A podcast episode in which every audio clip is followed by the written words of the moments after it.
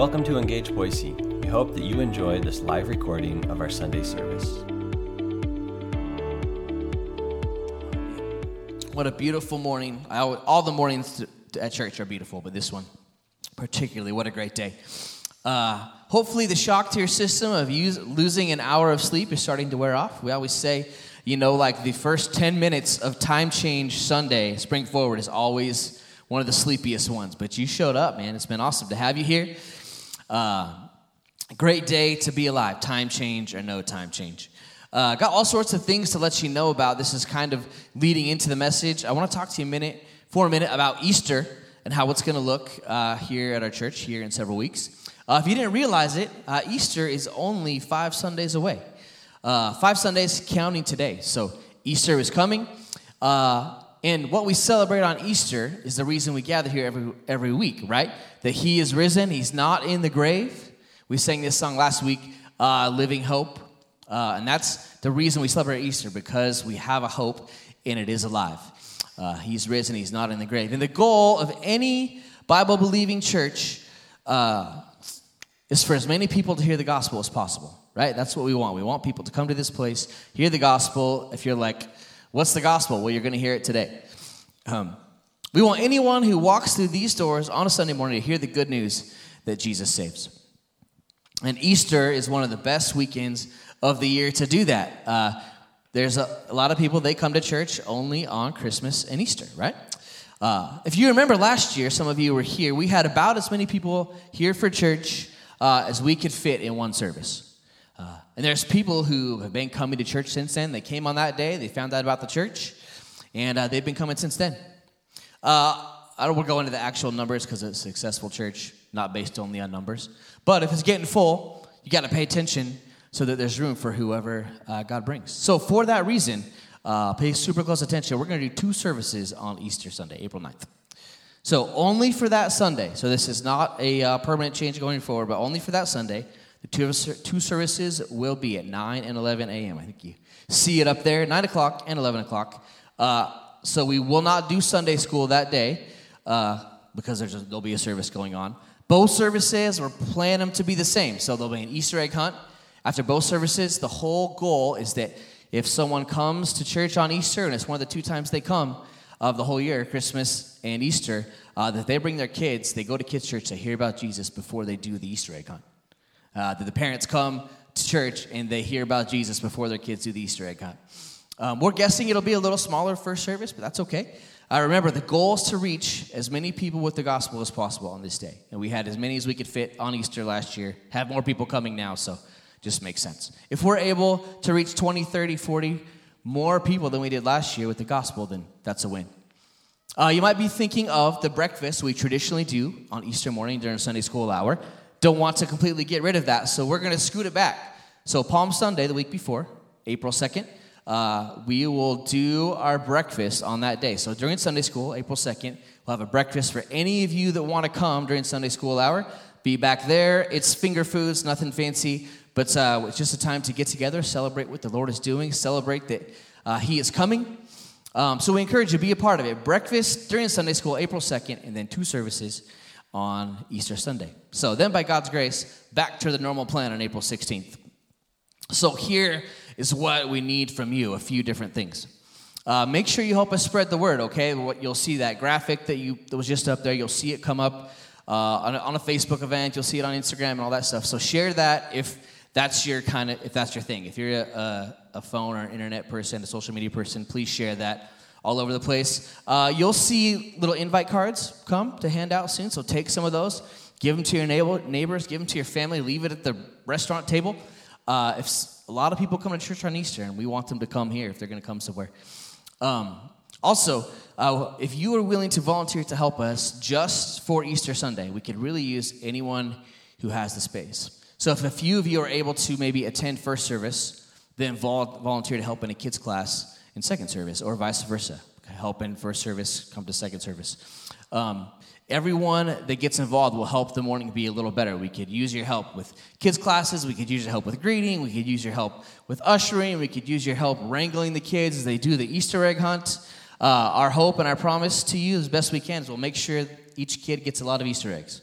because you don't want them to come and not get eggs. That would be a letdown. So that is the plan to do that. Pastor Wendy is back there. We raise your hand, Pastor Wendy. If you can help us on that day, just for one service, please go see her. Or if you're like, I would like to help, but I don't know how, go find her, and she will help you understand the way that it's going to work. We'll definitely need a few extra volunteers to pull it off, but it's going to be a good day. Been talking to the staff and the board about it. It's going to be great. There's a sign-up sheet in the lobby if you don't end up finding Pastor Wendy. We promise if you volunteer on that day, you might be thinking, oh, I'm going to help with kids on the day, and I'm never going to get away. No, we will not continue roping you in unless you want to be roped in. We will just ask you to help on that day and minister to as many kids as possible. If you have any questions, please come find me or ask one of our staff members. We're glad to help talk you through what we're doing that day. One change you will notice going forward,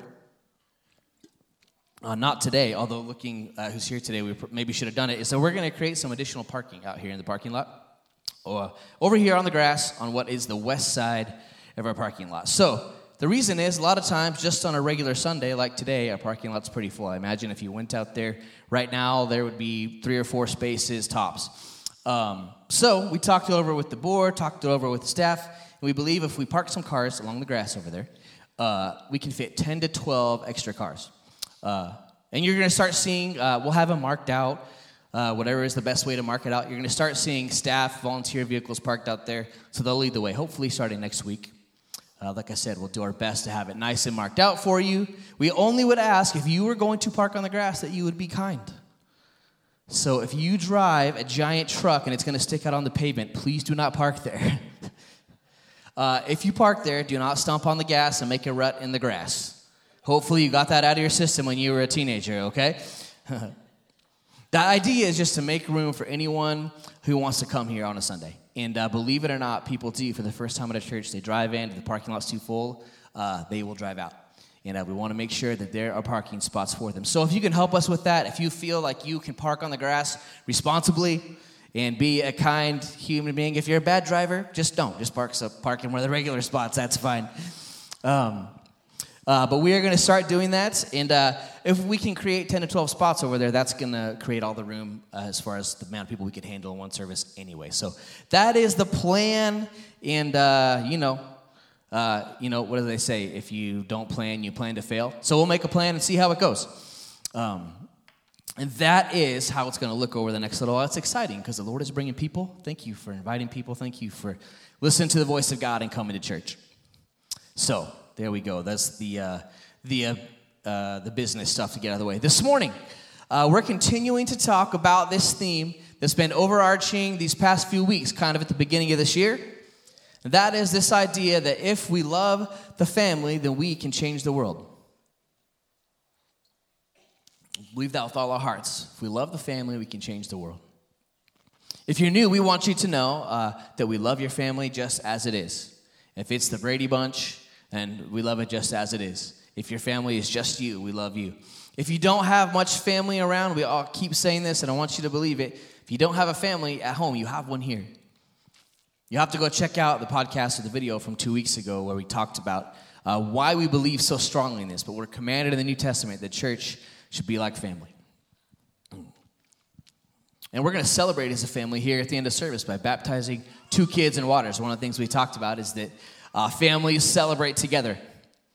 Last week, we talked about how exactly we go about doing it. How do we go about loving the family? And we do so by embracing Jesus.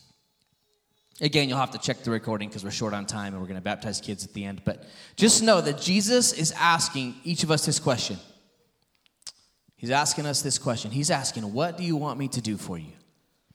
And our job is to be able to answer that question. What do you want me to do for you? Jesus is asking. This morning, we're talking about how we love the family and therefore change the world with how we worship. How we worship. That sounds a little ambitious, right? Saying that you can change the world just by how you worship. What we did, if you're unfamiliar with church earlier, when we sang the songs, we called that praise and worship. The first thing we have to acknowledge this morning before we focus on how we worship in this place is that everyone worships something. The question is not if we worship something. The question is what or who do we worship? Now, if you're here and you're saying, I don't worship something, what you probably worship is being in a contrarian. And that's the way it is. Now, we don't just see this concept in church. Everyone worships something. We don't just see it in church. It manifests itself in how we spend our days and our weeks and our months. It shows itself in what it is that defines our seconds and our minutes and our hours. And today we're going to talk specifically about worshiping God. There's certainly other things, though, that us humans are known to worship. And if we're not careful as humans, people on this earth, we can easily worship a material possession. We can worship something like a car. That's a pretty common one, right? We can worship something like a house. We can even worship something like an article of clothing. I don't really understand that, but some people do. You can worship, this is sometimes a temptation for me, you can worship a set of golf clubs. If you think you don't worship any of those things, I would encourage you to let kids come live in your house and then decide if you worship any of those things. It's a little example. I've told you I like to play basketball. I've played since I was young. And if you've played basketball before, you know once you get a ball a certain way, you kind of take care of it, right? You play with it, and it gets worn in. I had this one that I played with inside and outside for quite a while. And it's pretty well worn in. It's a little heavy. Because it's been used for a long time. I affectionately call it the cannonball, because if I go to another gym that has fancy balls, mine feels a little heavy. But my son, John, has gotten into trying to play basketball in the driveway, and this year, my basketball that I just meticulously take care of, make sure, it's kind of hard to keep a ball round, right? So keep it round, keep it in good shape, keep the right air in it. Well, I keep this ball inside, and I was gone. I don't know what I was doing, but the first day that it snowed and then got frozen this year, so that was pretty early. It was in November. I came home late at night, and it was snowing, and I was like, why is my basketball stuck in the net? John had been shooting with it before. I was like, why is my basketball stuck in the net? And what had happened is, and I was like, I'm going to get that down, right? So I tried to get it out of there. The problem is the net had frozen and the ball had frozen. So my basketball got to stay overnights in the net. And when it warmed up in the morning, it fell out all by itself and was sitting in the gutter. If you don't think you worship any of these things, have some kids come live at your house and see what happens. We can also worship a person. This is really common. It doesn't happen as much anymore because of social media, I don't think. But some of you might be old enough to remember when the Beatles came to America. Right? And there were masses of people literally worshiping them everywhere they went. There's these famous videos of them in, I think Shea Stadium in New York. It's just a madhouse. Of course, we believe here that the family holds incredible value. You won't hear me saying anything else, but sometimes we can even end up worshiping our family. Even good things, we end up worshiping them.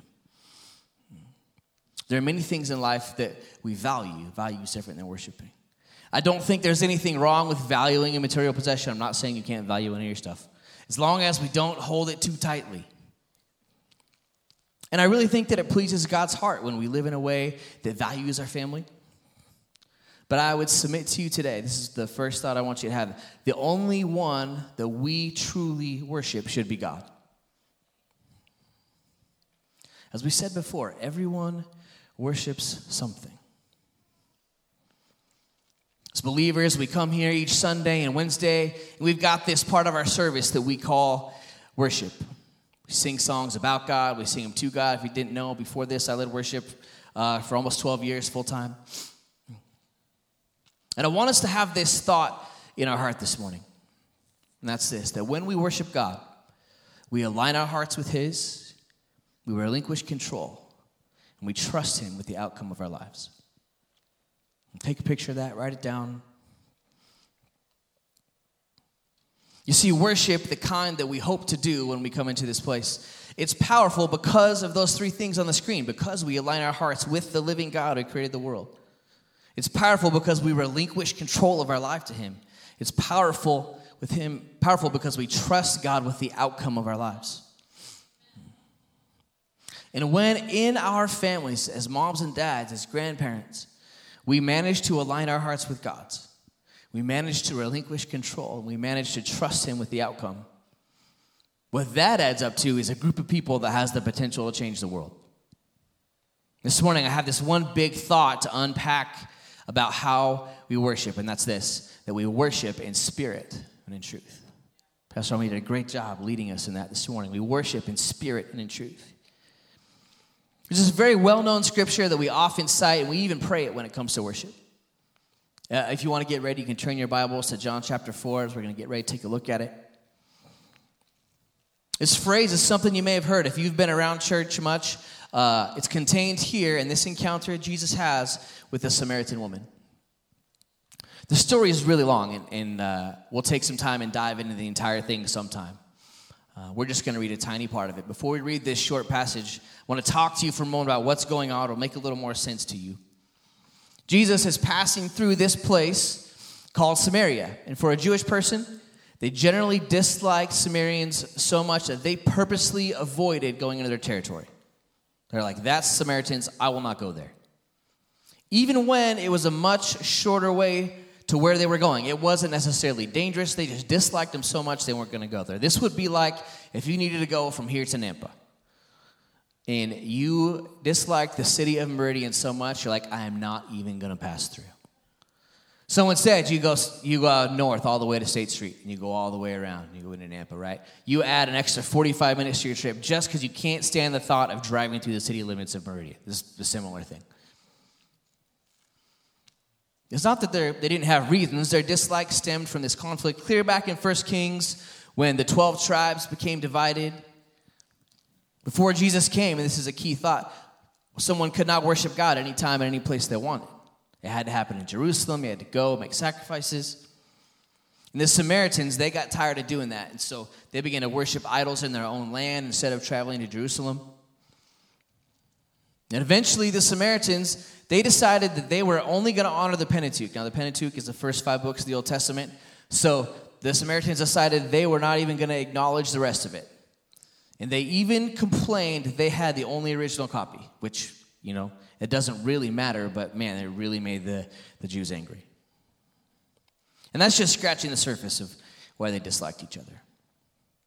But Jesus was Jewish.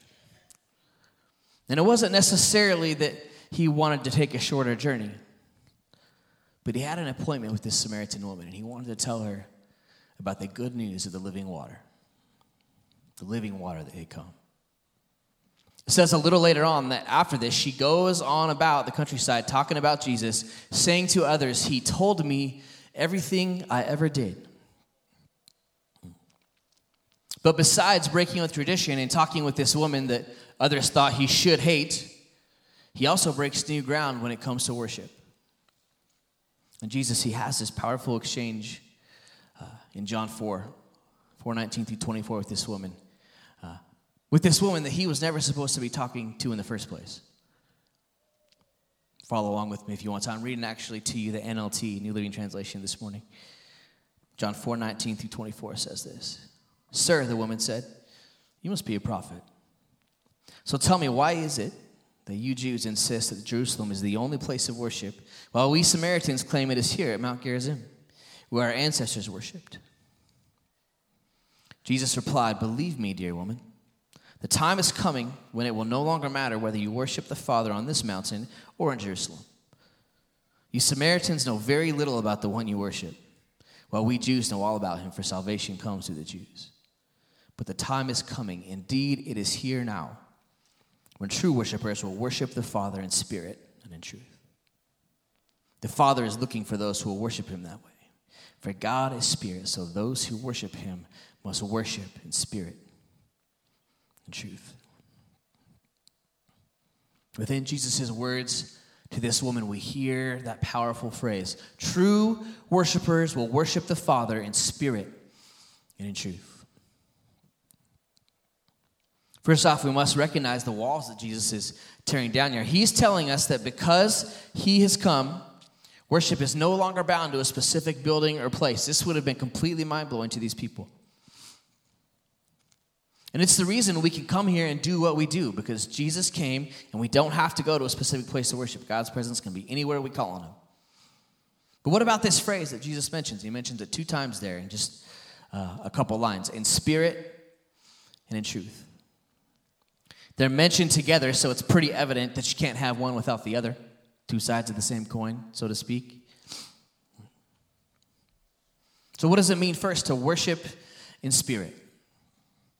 When it comes to gathering like this, when we come together and we sing songs, to worship in spirit means to engage our whole heart and surrender to God anew. And when we decide to surrender, like we talked about a moment ago, when we decide to surrender, when we are willingly giving control over to somebody else.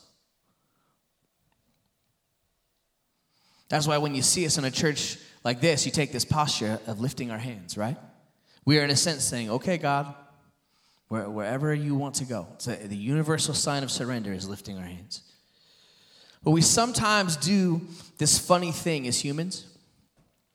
It's actually the same thing that the Samaritan woman was doing with Jesus. See, the only reason she even brought this part up about worship is because she was trying to change the subject. If you go read the part before it, she was trying to change the subject. You see, she was uncomfortable because Jesus had walked up to her at the well where she was getting water, and Jesus had confronted her about her sin. What Jesus had said is, hey, why don't you go get your husband to help us draw some water? And she says, I have no husband. Now, you can lie to some people, but you can't lie to Jesus, right? And Jesus replies in John 4:17 through 18, you are right when you say you have no husband. The fact is, you have had 5 husbands, and the man you now have is not your husband. She was wanting to change the subject because it got uncomfortable real quick.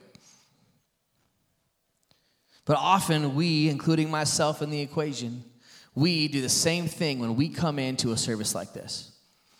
Because God's instruction to us is that we worship in spirit. But I will tell you that when we truly begin to worship in spirit, what God does many times is he starts to bring conviction to our hearts. He begins to convict us of sin. It's a chance for us to repent. When we worship in spirit, truly we are laid bare before God. And when we are laid before God, when his spirit is here, at that point we have a choice. We can either allow God to continue to speak, or we can change the subject. God can be speaking, and we can just, man, Lord, you know, I really don't like this song. I know your spirit is here, but I don't like this one. It's too old or too new or too loud or too soft. I don't like this one.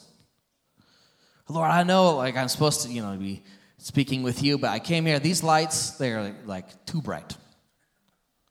These lights are too dim. These lights are the wrong color. The blue and the green, they just don't go together. I'm just really struggling, Lord.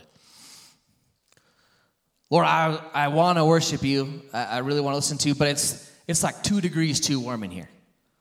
I think they got it 71, and I think it really needs to be 69.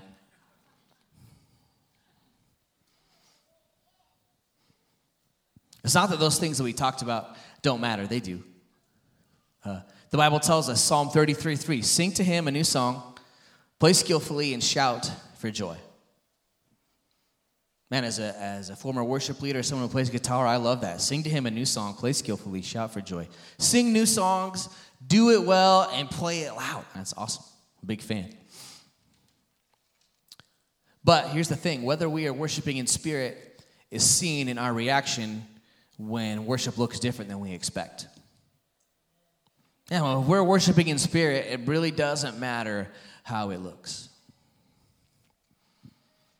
You see, when God begins to convict us, the temptation for us is to change the subject. Place the focus on something else, the song or the lights or the temperature or whatever. But when we engage our whole heart and we truly surrender to God, that's when we begin to experience him, just like we did this morning. And that is when God does this amazing thing, and he moves us to an emotional response. He moves us to do this thing. Maybe you come, you've never heard the songs, but you come and the words are on the screen, and you join with others and you do what the word says. You sing a new song. moves us to maybe go to our knees or to bow in his presence. And just as it has happened with you, maybe worship and songs moved me to tears more than one time in my life. You've heard me say before that our emotions don't get to be in charge of our hearts and our lives. But also, God gave us our emotions, and he can use them to speak to us. I believe he does use them to speak to us.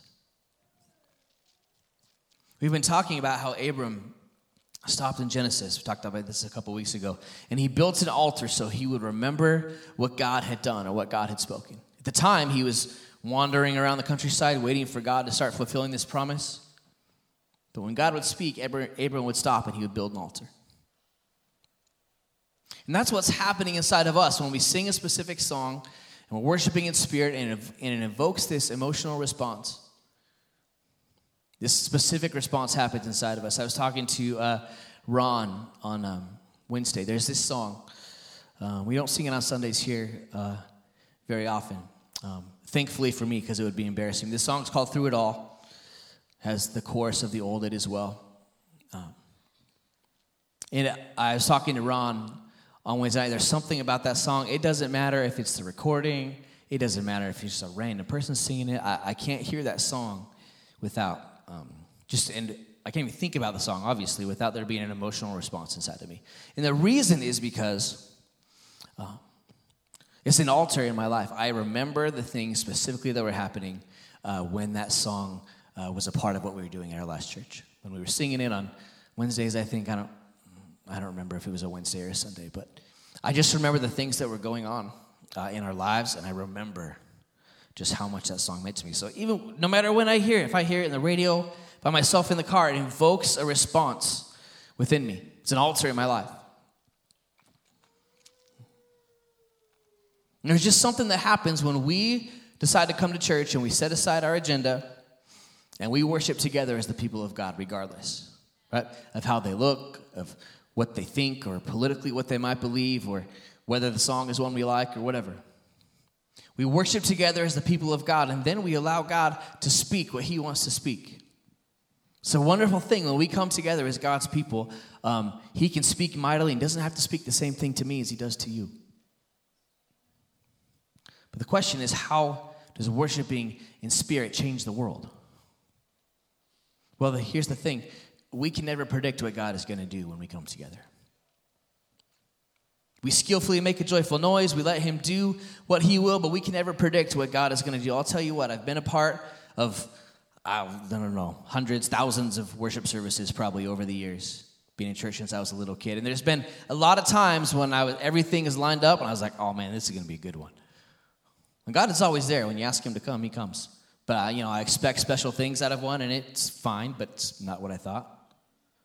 There's times when I've gone into it and I'm like, man, we barely got here by the skin of our teeth. I hope nothing goes up in flames. I feel awful, right? I just got to get through this. And man, the Lord shows up and moves mightily. You can never predict what God's going to do.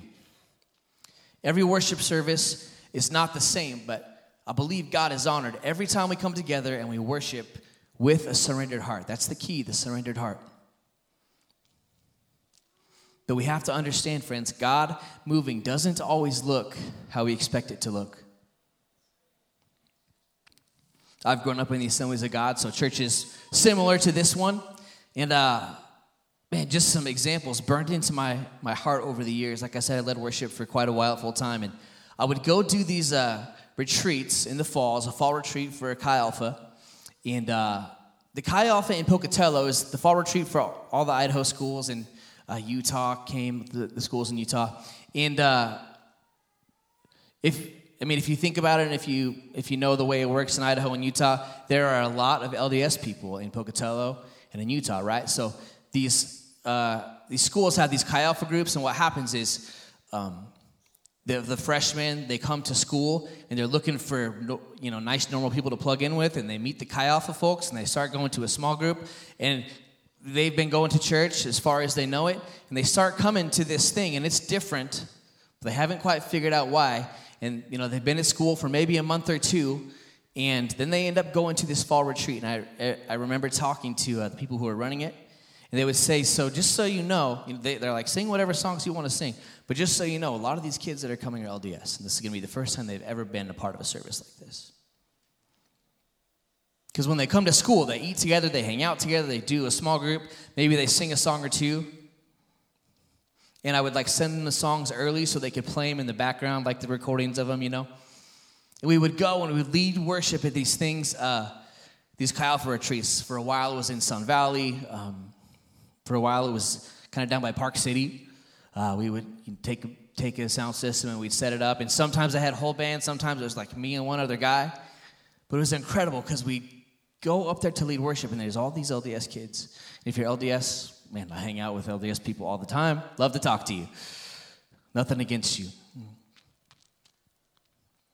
But we would go, and I would sing these songs. And I'll tell you what, when there's 100 people in there, and 50% of them are LDS, and they've never been in a service like that, I'll just tell you, the vibe is different than it is in a place like this. But this crazy thing begins to happen because we're singing these songs, and I don't even remember any specific examples, but we're singing these songs, and you see multiple kids. Like I saw some of you today just in their seat with their head in their hands. Like they don't know how to respond to what God is doing. They're trying to figure out what it is they're feeling, like what these songs are all about, trying to process what's happening inside of them. And God is moving, and he's doing what he's going to do, but it doesn't look anything like lifted hands and loud singing. There's a few of them that get it, but a lot of them, it's their first experience with anything like that. God moving doesn't always look how we expect it. I also went and I played bass in this band for a little while, and we flew to this thing in Memphis. All we knew was a youth retreat. And I think it was a Methodist church. And if you're familiar with Methodist church, they don't raise their hands much. So we didn't know what to expect. But packed, just like a couple hundred kids in a room this size, maybe a little bigger. And we're singing the songs, came from across the country. And I'll tell you what, I've never heard a group of people sing louder than those 200 kids. But not one raised hand from a kid. Not a single raised hand. They're standing there, some with eyes closed, just belting it out. One guy with his hand up in the middle, like a youth leader or something like that. He must have been to an AG church or something like that. God was moving, but it didn't look like it looked here this morning. You see, what we must keep in mind is that when we come here and we worship in spirit, God can move however he sees fit. He can move in a raging storm. He can move in a still small voice. And throughout his word, he's known to do both. It might look like a quiet spot in your chair. It might look like hands raised, but God moves however he wants when he moves in spirit. What about this other part, the and truth? Well, I believe that God begins to move most genuinely when we express our worship to him, and it's rooted in truth. One of the ways we make sure and do this is we worship God based on what we know of him in Scripture. This book right here tells us all about who God is. And we worship him based on what's in here. Within these songs that we sing, it's really important that we as Christians, we worship God based on what we know of him in Scripture. It's important that we are careful to base it on that. There's some things that we sing that we find all over Scripture. Right? I think I have a few examples for you on the screen. You can write them down as you go through. This is just... a few, right? We sing about how God is our refuge. Psalm 61:3, for you have been my refuge, a strong tower against the foe.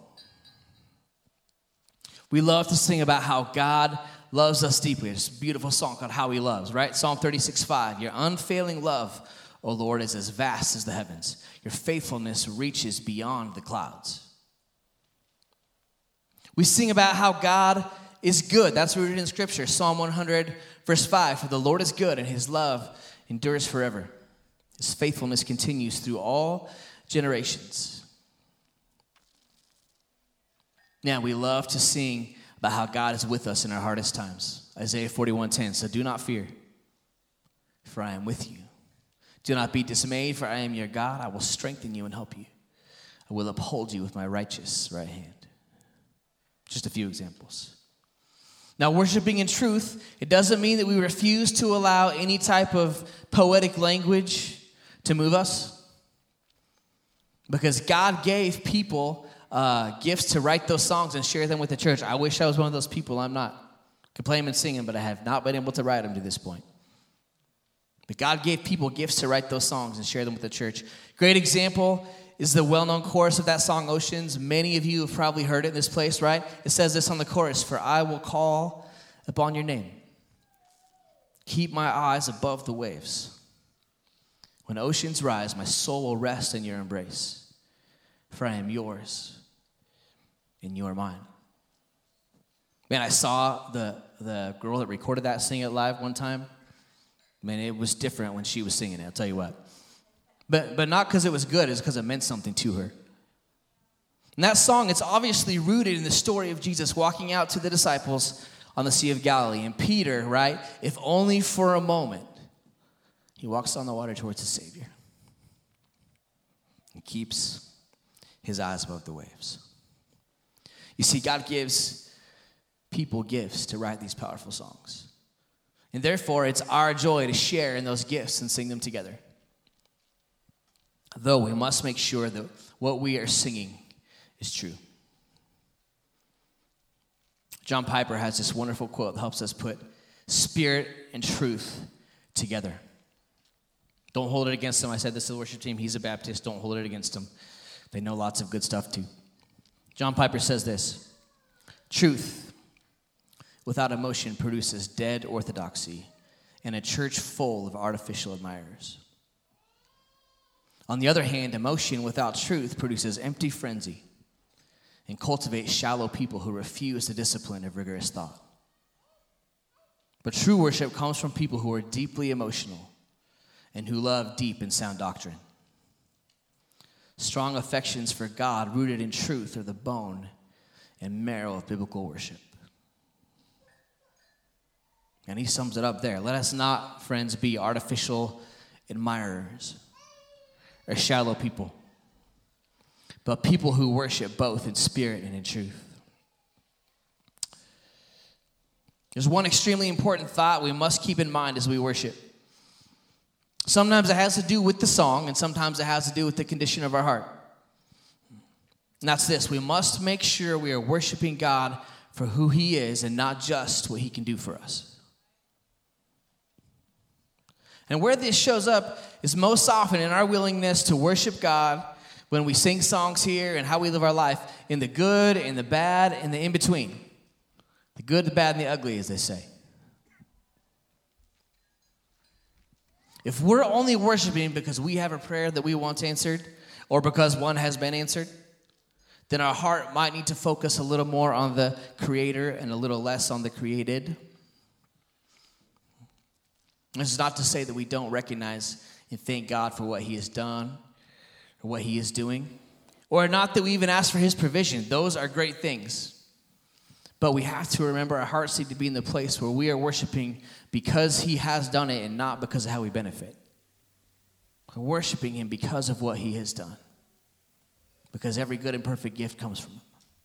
It's a really small distinction in words, but it's a really massive one in our hearts.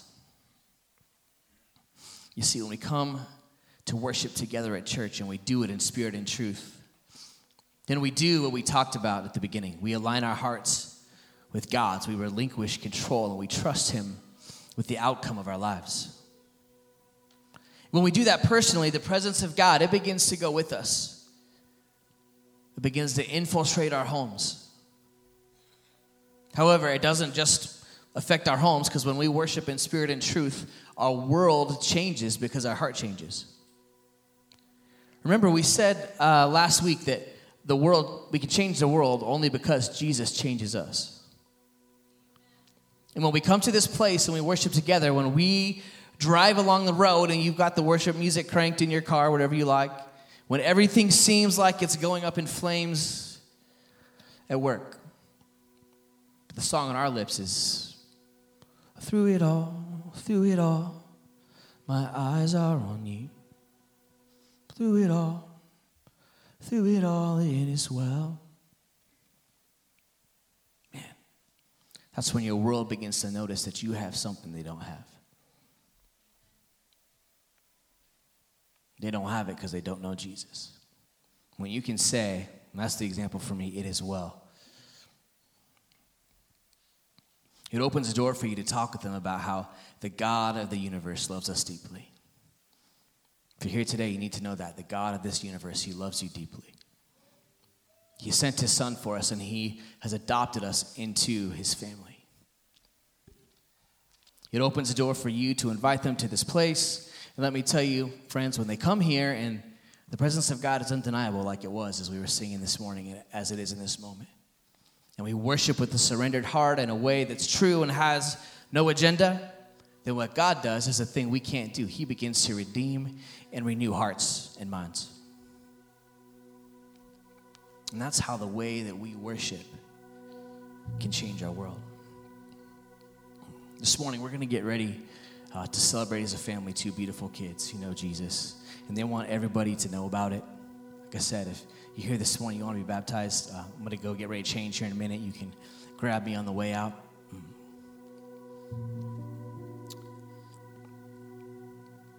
But I want you to know this morning that, like I said, the God of the universe is here. If you're here this morning and God is moving, I encourage you. I'm going to pray over you in a moment. I encourage you, just whisper a prayer to him this morning. Say, God, I surrender my life to you. Whatever it is you want to do, I pray you would do it. If you're here this morning, you're wondering what following Jesus is all about, I have this book I'd love to give you. It's called Following Jesus. I'll warn you, there's a lot in here. But I'd love to give it to you, talk you through it. Would you bow your heads and close your eyes? We're going to pray this morning. Lord Jesus, thank you for your people. Thank you for who you are.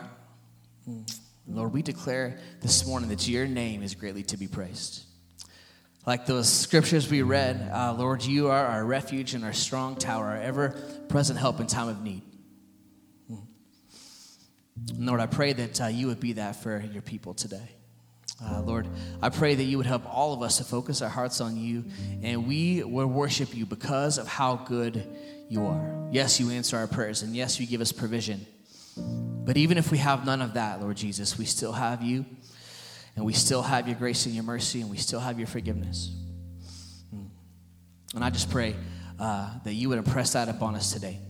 That as we stand in a moment, that we would worship in spirit, and we would worship in truth.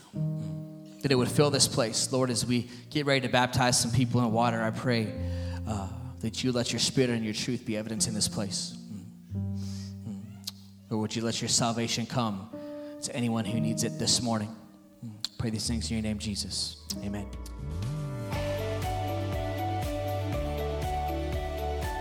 Thanks for joining us. If you'd like to learn more, you can visit us at engageboise.com. Have an amazing day.